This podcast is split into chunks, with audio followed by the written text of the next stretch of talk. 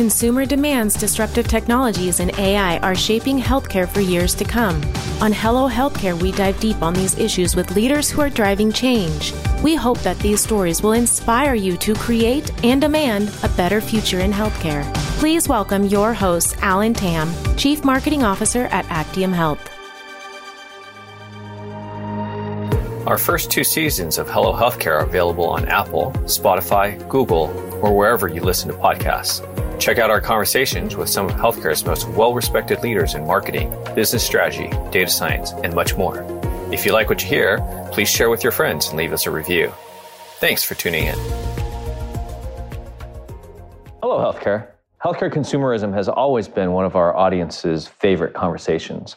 As consumerism and technology trends continue to reshape the landscape for health systems, digital transformation is a baseline requirement. I'm excited to have Sue Omori, Executive Director of Marketing Account Services at the Cleveland Clinic, joining me today to share how market leaders are evolving their teams, their technology, as well as services to be future ready. Sue, thank you so much for your time. It's a pleasure to be here. Thank you. So, Sue, what do you do as an executive director at the Cleveland Clinic? a little bit of everything. No, our team is really focused on clinical service line support and business development support. So it's really our job to understand and listen to what the goals are, the OKRs are for service lines and business units, and then deliver on those through marketing plans, which we used to say annual marketing plans, but now they're just really ongoing marketing plans. And it's just so great because in that role, we're able to work with all the deep subject matter experts at the Cleveland Clinic, and it's a wonderful job. It's a it's a great position to be in. We're sort of the quarterback of the strategy and the tactical execution. I love that, and I love the mm-hmm. connection with the service line teams. Obviously, a lot of that content, a lot of that information needs to be communicated back out to the healthcare consumer. Yes, absolutely, absolutely. So, as healthcare consumer trends kind of evolve, obviously that changes a lot of the strategies and the programs that you're working on. What are some of the trends that you're seeing that's impacted your strategies and programs with uh, healthcare consumers today? I think over the years, one of the things we've really seen is just this strong emphasis on digital engagement and really focusing not so much on ourselves, but externally focusing on what's the consumer want? When do they want it? How do they want it delivered? And that's been I would say a necessary shift. My entire career has been in healthcare marketing, so over 30 years now. And that's a big shift to really be less reactive about what does this clinical person want. You have to understand that, but you really have to understand what's the consumer want or even the stakeholder if it's a physician to physician situation.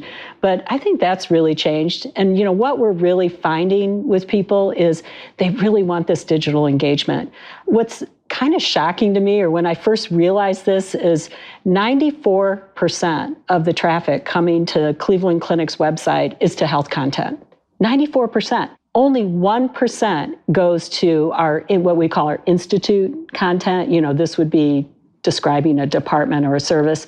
Only 1% of the traffic goes to that institute content and that's of all the institutes combined. So less than 5% of our traffic is to those utility features that you would expect people to be going to. Even find a doctor you know is that has a couple percentage points. But the people have spoken. You know they want trustworthy content.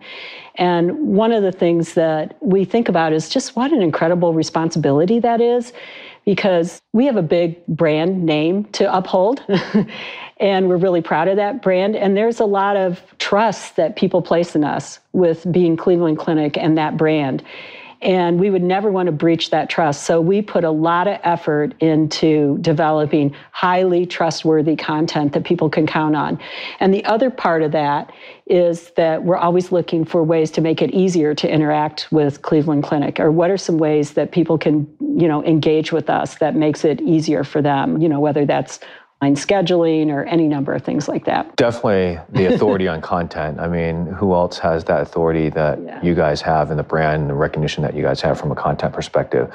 So you did talk about how and what is the best way to deliver that content to healthcare consumers. What are some of the trends that you're seeing as it relates to technology intersecting with patient engagement and a lot of the content marketing that you guys are doing. What, sure. What's working? What's what's not? I think really what's working is just understanding what content they want you know so it's not just about and i will say my colleague amanda todorovich who oversees digital marketing she's really done a wonderful job of leading this effort but i think an important point is that we don't work in silos so amanda's leading the effort of digital content but it's really everyone is working on it you know it's everyone's responsibility so we feel a great sense of responsibility.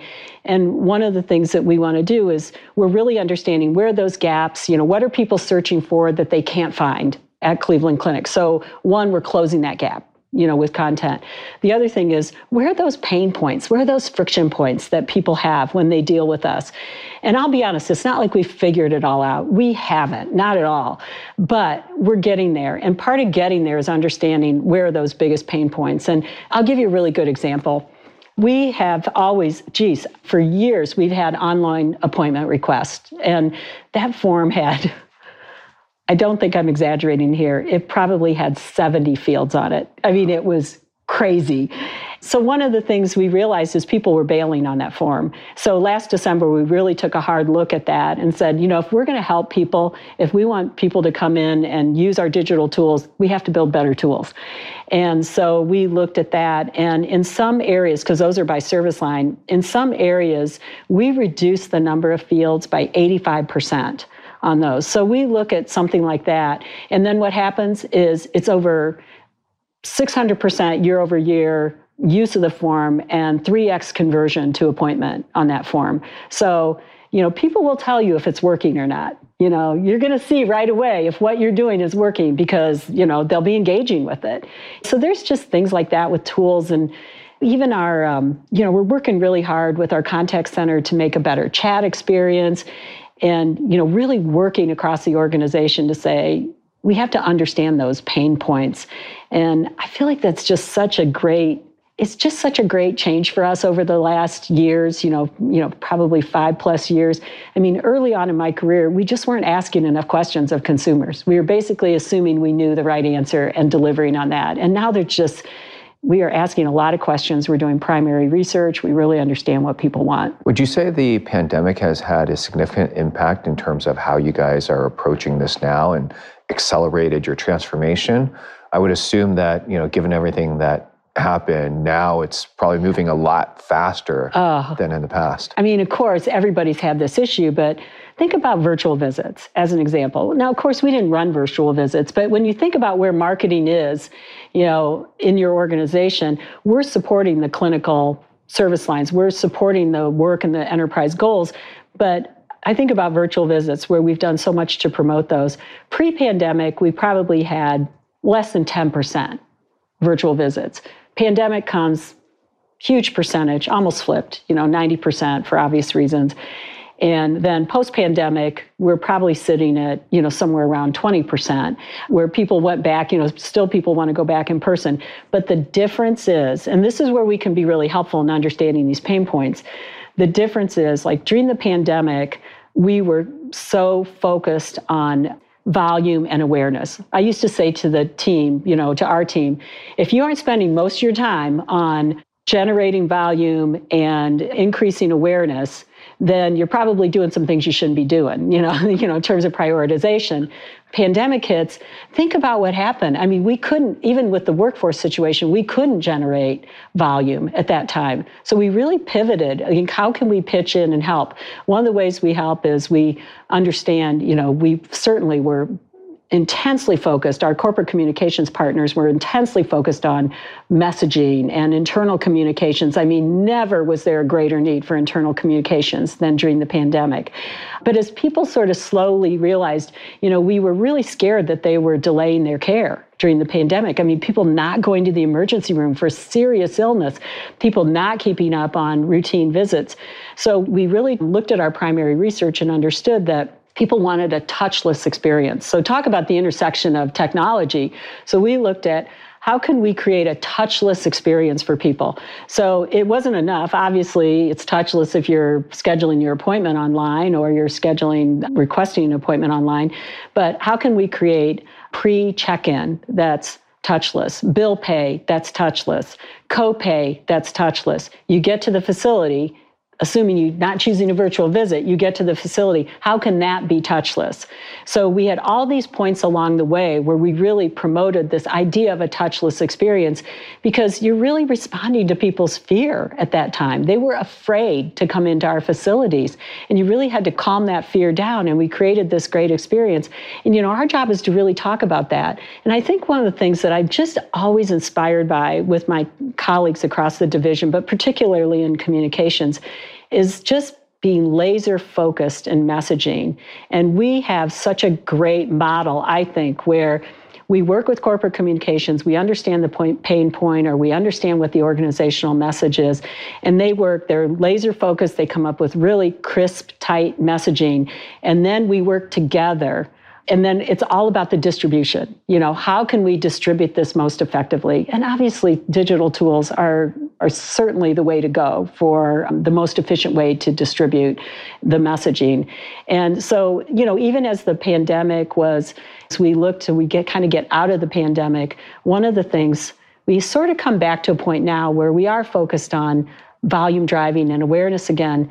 But I'll tell you, Alan, you know, one of the things that we're really thinking about is where do we truly have access? Where are we really trying to laser focus that volume generation? Because unless you truly know where you have access, then you're really doing your patients a disservice. The last thing we want to do is be promoting services that are difficult to get into, for example. And I think what happened with the pandemic is because of the labor challenges that we were facing in our clinical spaces is we couldn't assume we had access everywhere even if people were willing to come back and we had very high demand, you had to really ask the questions about how are you going to meet that demand. So it's been um, it's been kind of a philosophical shift for us. You know, yes, it's still volume driving and it's still awareness generating, but you're asking more questions. You're getting really granular with where do we really need this business and where are we really trying to get back people back to. Right. That's incredible. And I'm really impressed that you guys are so laser focused on that because mm-hmm. oftentimes within health yeah. systems, there's a ton of shiny objects yeah. that everyone is is chasing. And I especially like your example of the touchless experience and really understanding the healthcare consumers' fears and not just doing stuff for the sake of doing stuff. Right. So between that and access, how have things evolved from a martech perspective? How has this driven and kind of your martech stack and kind of what you're looking to build up from an infrastructure perspective? We're still really focused on the digital engagement. I mean, we really are and this is where I think we've kept our focus is really understanding what are the tools that are going to give us the biggest bang for the buck? Where are the pain points? So with our stack, you know, we're looking at even things like an easier content management system even you know we're moving to a headless cms uh, it's a system called sanity we're moving to and you know how can we easily create content and change content and give people the content that they want you know? So some of those things in marketing even with marketo we've had marketo for geez seven or eight years our marketing automation tool. And we're constantly one of the things we did in my area is we formed a special kind of focus group within our group and said you are on the digital optimization team. And that group looks with talk about focus. They look at uh, the, our campaign performance all the time, every day. And they're looking at where do we need to make adjustments. One of the things immediately, what I was so struck by with when we got into marketing automation is how quickly people consume content. There's just this great demand out there for trustworthy content. As many sources there are for content, people still they want to work with people they trust. They want content from people they trust. And you know, so kind of understanding what those content needs are, but then really that side about continuing to evolve with what tools do people want? I mean, we do know that they do want to use chat, they do want to use online scheduling. I mean, one of the things that I think we've done a pretty good job is developing our single patient app. And that's a great, just a great collaboration with IT where we can say, you know, what are people looking for in an app? And again, we do we do such I mean, I love our primary research team. They just do such an amazing job. And so we know, you know, here's what they're looking for in an app utility. They really want utility. They want access to their after visit summaries. They want easy access into MyChart. They want to understand about medication, but they also want those things that make it easier to navigate Cleveland Clinic. It's like, what are the most important telephone numbers? How can I have access to the doctor directory? What's your map? Like, what what's parking there at main campus? It's often a scary experience when people have to park at main campus. so, you know, how can we if you think about it, it's such a privilege to work in healthcare. And I really am proud to have spent my entire career in healthcare because you are helping people when they're absolutely most vulnerable. No one wants, we're not Nike or Pepsi. I mean, people don't want to consume our product. It really is such a privilege to help them. And to help them, you can't be you can't be paternal about it. You have to understand what help do they want and what help do they need and what tools and technology line up. And I think what's been a great collaboration for us is with, you know, we really collaborate with IT more than we ever have. I mean, and I would say like in the last few years, when I say recently anyway.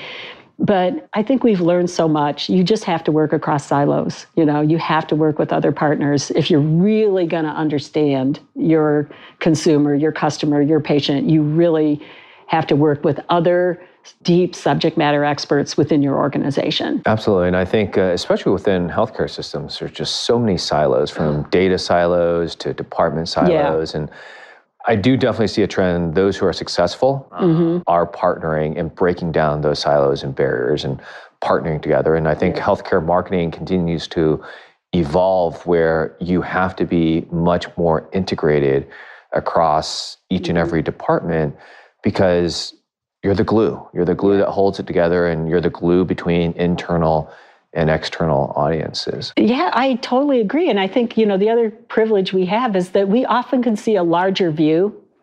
I mean, if you think about it, clinical service line leaders or business unit owners or facility leaders, their job is to 24 7 think about what they do. Our job is to think what everybody does and also think externally what's that outs what we have to look inside and we have to look outside. And you know one of the ways that we really try to kind of break down those silos is understand that the fundamental work of our organization is health. It's people's health and well-being. And we are supporting that work. We aren't driving that work necessarily. We are supporting that work. And so one of our jobs is to be absolutely collaborative and build trust within the organization. People who are successful in our organization, and I've, I've been at the clinic so long now, but it's, but I would say elsewhere, I'm sure this is true as well, is there's people who are collaborative in spirit. They're open-minded. When we hire people, that's what we're looking for. We're looking for people with a good skill set, and you know, people have to know how to do what they do, and with a technical bent because it's only going to get more sophisticated. But I want a natural collaborator. I want someone I like sitting across the table from or in a Teams meeting. And it's really, really important to build that trust and feel that collaboration with a clinical partner or a business partner and know we're here to help you. Our job is to help you. If we don't, we don't know all the answers, but we can iter- iterate our way through it. Hello Healthcare is brought to you by Actium Health. Healthcare leaders use Actium's CRM intelligence to identify their highest risk patients and drive them to care. Increase your patient volumes, revenue growth, and improve your quality scores today. Learn more at actiumhealth.com. And now, back to the show. So, based on since you know past few years, obviously you've done an amazing job understanding what to focus on. What have been some of the strategies and tactics that have been most successful for you at Cleveland Clinic the last, say, two, three years? Strategically, one of the things that has been really successful is understanding the OKRs, understanding the objectives and key results, the key performance indicators of clinical areas and business areas. So, really understanding and understanding those enterprise OKRs. I'll give you a good example our team, uh, really under the leadership of Amanda, and this, because this is a content example, is you know, we really wanted to be the number one leader in trusted health content and also make it easier for people to access us. So those kind of two sides of the coin, you know, that became an enterprise goal. This isn't just a departmental goal, it's an enterprise goal and funded accordingly. And, you know, when people were not getting positions funded, we were able to get, you know, the people we were hiring, developers, web designers, content writers. And I think that team in particular did a great job of so, you know, so from the strategy point of view, it's understanding, you know, what are those enterprise goals, where can be be helpful. And we know that content can be so helpful in addressing so many other issues or goals within the organization. So, from a tactical point of view, we almost always adopt the paid, owned, and earned. We, we almost look at every challenge as what are the paid, owned, and earned tactics we can use to address this challenge. And so often we're able to tap into all that great content in a paid channel, an owned channel, and an earned channel. And so we're pointing people from our, you know, our automation, our content streams and automation, we're pointing people to our content, treatment guides, that kind of thing. So we really use that content to its fullest. We engage people on social with snippets of that same content. You know, we fully develop, we, you know, we have a podcast strategy, you know, consumer blog strategy, physician blog strategy, all the health library. I mean, what's been totally amazing, you know, in terms of kind of what's worked is that digital strategy has really worked. I mean, we saw we're on track this year to have 1.2 billion web sessions. 1.2 billion, which is just last year we already had like an 82% increase in web sessions. And part of it is because we optimize for search, we understand the patient journey, we understand where paid tactics can help with that. And then even the content, what people want, we look at the health library, for example we last year, the health library team created 3,000 new health library articles. We created 1,000 new health essentials articles, which is our consumer blog that's been around for years. I mean, that blog has really kind of launched our health content efforts. So I think that has been an area of great success for us. And being able to have such a robust content strategy and being able to use that in our paid owned and earned tactics has been absolutely phenomenal. Absolutely. That is extremely incredible. Yeah. How did you get the buy in and the enterprise support?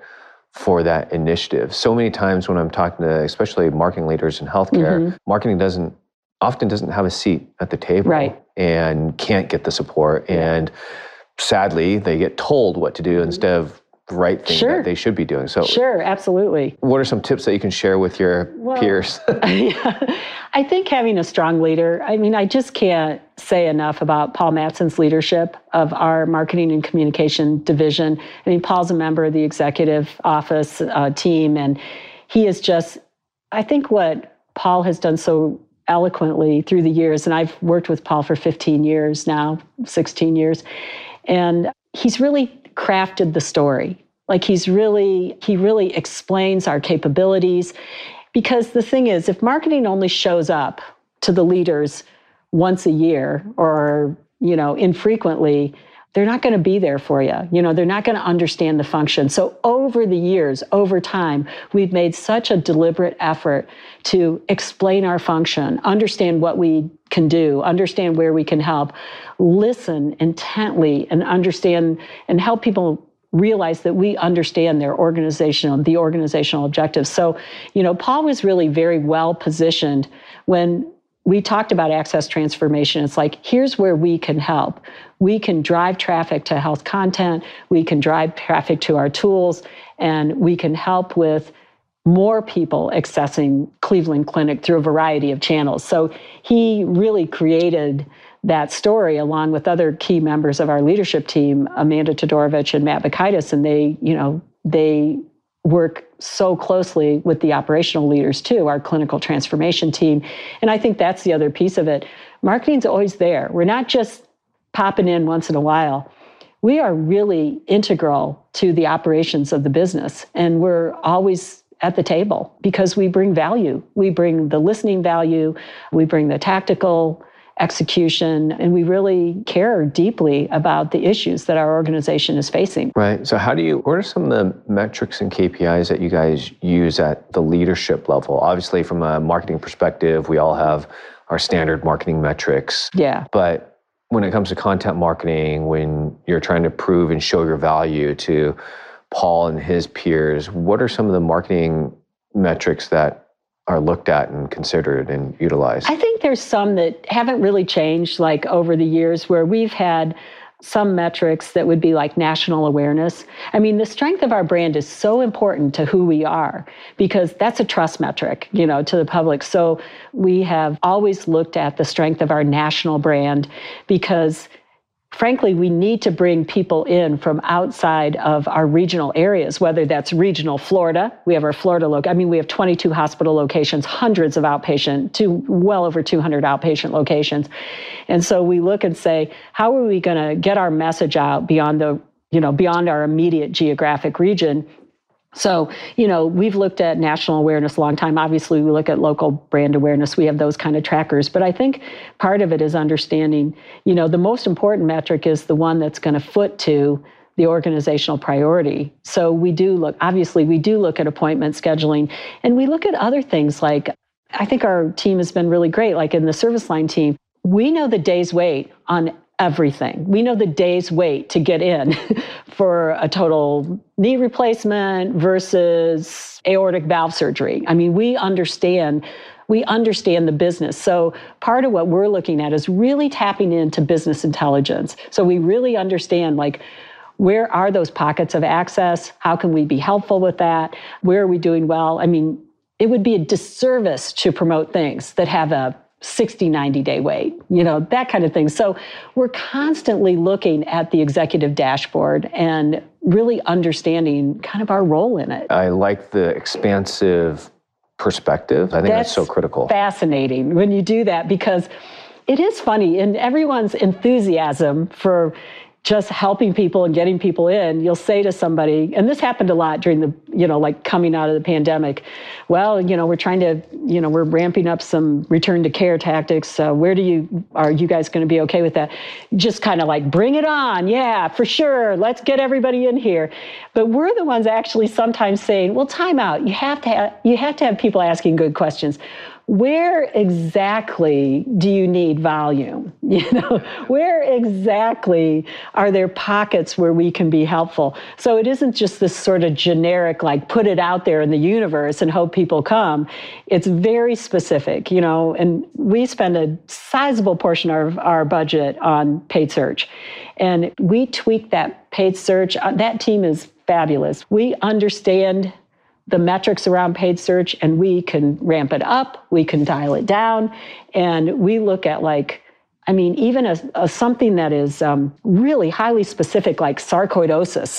you know, we are really we understand how much we can volume we can get. You know, how we can take care of patients, and we understand. And I think the thing about the paid search has been so great is we really understand the market opportunity in paid search. That's been one of those things that we've really, it's really been so fun. And you can be so creative where, hey, I think there's a little more upside. You know, maybe instead of a 10 to 1 ROI, we could get all, probably all the way down to a 3 to 1 if we just expand our geography in these ways. Or we go to specific markets, things like that. It's, it's really, um, you do need good technical partners because these can be high stakes you know? It can be a lot of money. Every i don't care what your budget is. Every dollar is a precious dollar these days. And if you're spending money in paid search you don't want to guess. You want to work with somebody who really understands what you're looking at and you can bring that kind of market intelligence to it but you do need somebody with a strong technical background to make sure you're maximizing that investment. Right. So I love the detail that you've brought about, uh, you know, where you can fine tune a yeah. lot of these. Um, I think potentially more acquisition type of strategies mm-hmm. for, for driving patient volume. What about retention? Is that an area of focus for you guys? And how has patient communications evolved in, yeah. in that area for, yeah. for, for you? Alan, that's a great question because I think people sometimes forget that one of your greatest areas of opportunity is retaining the patients that you already have. We have a reactivation program that we've done in marketing for a long time. I mean, it's probably been a decade. And what we look at is we look at some very specific codes where it'd be like kind of population health oriented codes like chronic kidney disease or AFib, that kind of thing. And we send messaging to them that is fairly generic because for us, what we want to reactivate patients, we just want them to interact with Cleveland Clinic. We almost you know they tend to come back where we want them to come back but it'll be just more like if we if you haven't if you have one of those conditions and you have not been seen in you know 13 to 48 months then we're going to ping you and say we really care about your health. We hope you know we're hoping you'll come back for an appointment.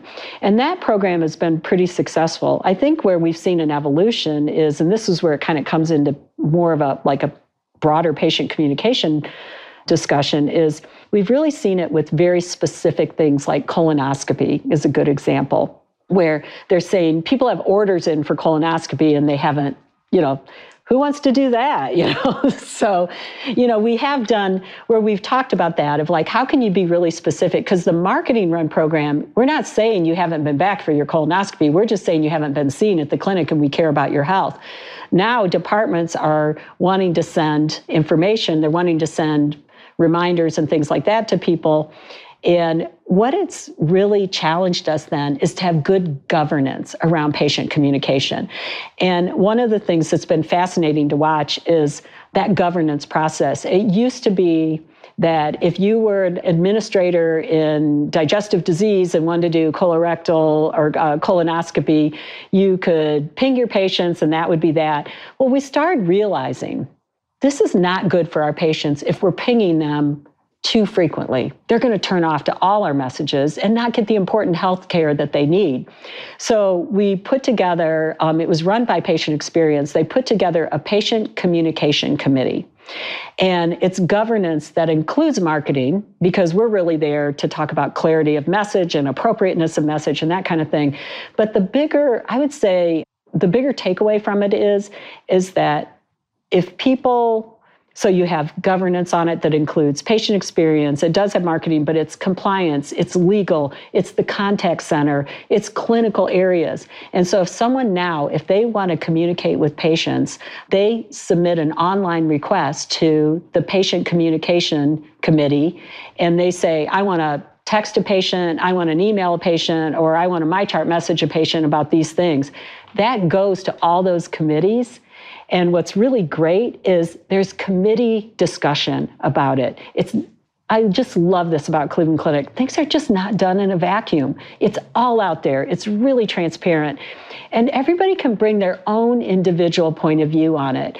I just witnessed a good example of this where somebody wanted to, we all have this tendency, I'm going to, I want all three. I want a text, I want an email, I want a my chart, you know, more is better.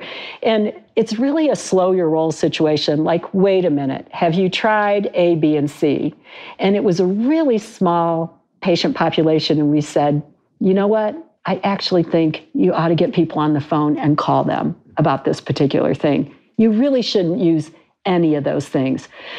So instead of just like rubber stamping thing through, there's this just really robust conversation about it.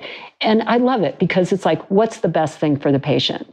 And as people kind of get into CRM, which we're using Microsoft Dynamics, we're getting into CRM. It's a bit a bit of a slow go, but one of the things there's you know there's the opportunity for people to state their communication preferences. But what's really important is that you honor those preferences. If people tell you, I don't want you to text me, you shouldn't text them. you know, it seems so fundamental. But when you're talking about thousands and thousands of messages and thousands of patients, you can kind of get off track. You, so you just, the great thing is this robust discussion across disciplines where it's like, what is the right tool? What is the right message? And how often should we be reaching out to patients? So that's really changed a lot. It's this idea of governance has come up a lot. It's come up a lot in patient education too.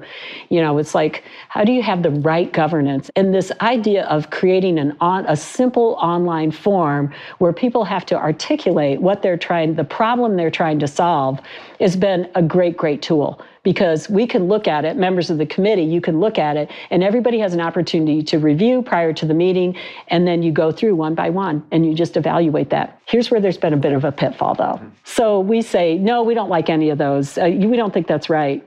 People still feel that pain. There, there is this, and we see this a lot with patient education too. Well, how am I supposed to? Well, what am I supposed to do now? And and so sometimes they circle back to marketing then, and that can be a tough conversation for us because I feel like we're the caboose of the train sometimes, you know, in those kind of conversations, like here they come. But I think the important thing is you really have to listen to like what is your pain point? What is the problem you're trying to solve? And what is the right tactic? And that's where marketers are so skilled at the whole toolbox you know? And maybe the solution is really simple. And so that's been but you have to give people choice. So when people you know people work with governance committees they have to make a you have to be able to give them opportunities to if you can't help them what are you going to do for them? How has governance changed over the last i don't know 12 24 months? Has it been easier tougher? Well you know i have to say it's been a little easier because we're all in teams. So you know from that standpoint it's really easy to get people together. Mm-hmm. so i think governance has changed and the fact that we're involving more voices in governance. You know, sometimes it would be a real small governance group, you know, especially if we're talking about something that's sort of marketing related. But we've really expanded the number of voices in governance. But governance has been, I think it's really a key consideration for people. If you have any big issue like patient communication or patient education or even digital optimization, you know, it's like you have to bring in other voices. Mm-hmm. And sometimes it, that can be hard, but it's really more just like it can be a little tedious because it feels like you're moving slowly, but what you're really doing is putting in that front end work so you have a better product on the back end. That's what that was uh, my my follow up piece is does that slow the process down as you get more and more people to become a part of that? Oh, it can definitely slow the process down. And especially because as more people want the governance input. I will say it's been, it's very, even though we say this is the process you should follow, there's more people who want to follow it. They aren't doing workarounds. But you know what? You iterate your through your way through that stuff. You learn, I mean, we're a heavily process driven organization. You learn to be better at it. You learn to get faster at it. And I mean, we'll get there. I have every confidence. We'll get there. We'll be able to scale that a little bit better than we have. Well, if there's anyone to figure it out, I guess it's uh, yeah. the Cleveland Clinic, right? We're great at process, I can tell you that. so what's next? I think what's next is and and this is really a, a practice that we've always had is we're going to look we're looking at outside healthcare category, looking at other industries. And when we want to answer the question what's next, we look and say what are they doing in other industries? You know, what are they doing in banking? What are they doing in automotive? I mean, really some very interesting areas. And one of the things we've been looking at are things like even the metaverse, you know, which has largely been around gaming. But I'm telling you, Alan, who knows? Healthcare might be there too. Yeah, that's incredible. Mm-hmm. And I'm very pleased to hear that you guys are looking outside of healthcare. I think healthcare has so much opportunity. Yeah. And I don't think it's rocket science as many of these other industries have solved a lot of the challenges that healthcare is trying to overcome. So hats off to you for taking the chance to, to look at that. Well, I think hats off to Cleveland Clinic because as long as I've worked there, it's been an organization that has always asked what's next? What if? It's an incredibly innovative organization, and that includes the marketing area. Absolutely. So, Sue, thank you so much again for your time. I truly enjoyed this conversation. Yeah. I definitely want to be able to continue it. But if our audience folks would like to continue the conversation and learn more from you, what's the best way for them to get a hold of you? It's been such a pleasure, Alan. I mean, the time just goes like that. Always passionate about marketing. So I think late through LinkedIn or through email, happy, happy to talk to anybody at any time. Wonderful. So if you're interested in learning more about how you can be successful as a healthcare marketer, there's no better role model than Sue. I encourage you to reach out. Thank you, audience, for tuning in today. And until next time, hello. Thanks again for tuning in to Hello Healthcare. If you like what you heard, we appreciate a review on Apple, Spotify, or wherever you're listening. You and your feedback fuel us. This conversation is brought to you by Actium Health. To get the latest on what these healthcare leaders are saying, subscribe on HelloHealthcare.com. Thanks. And when we see you next time, hello.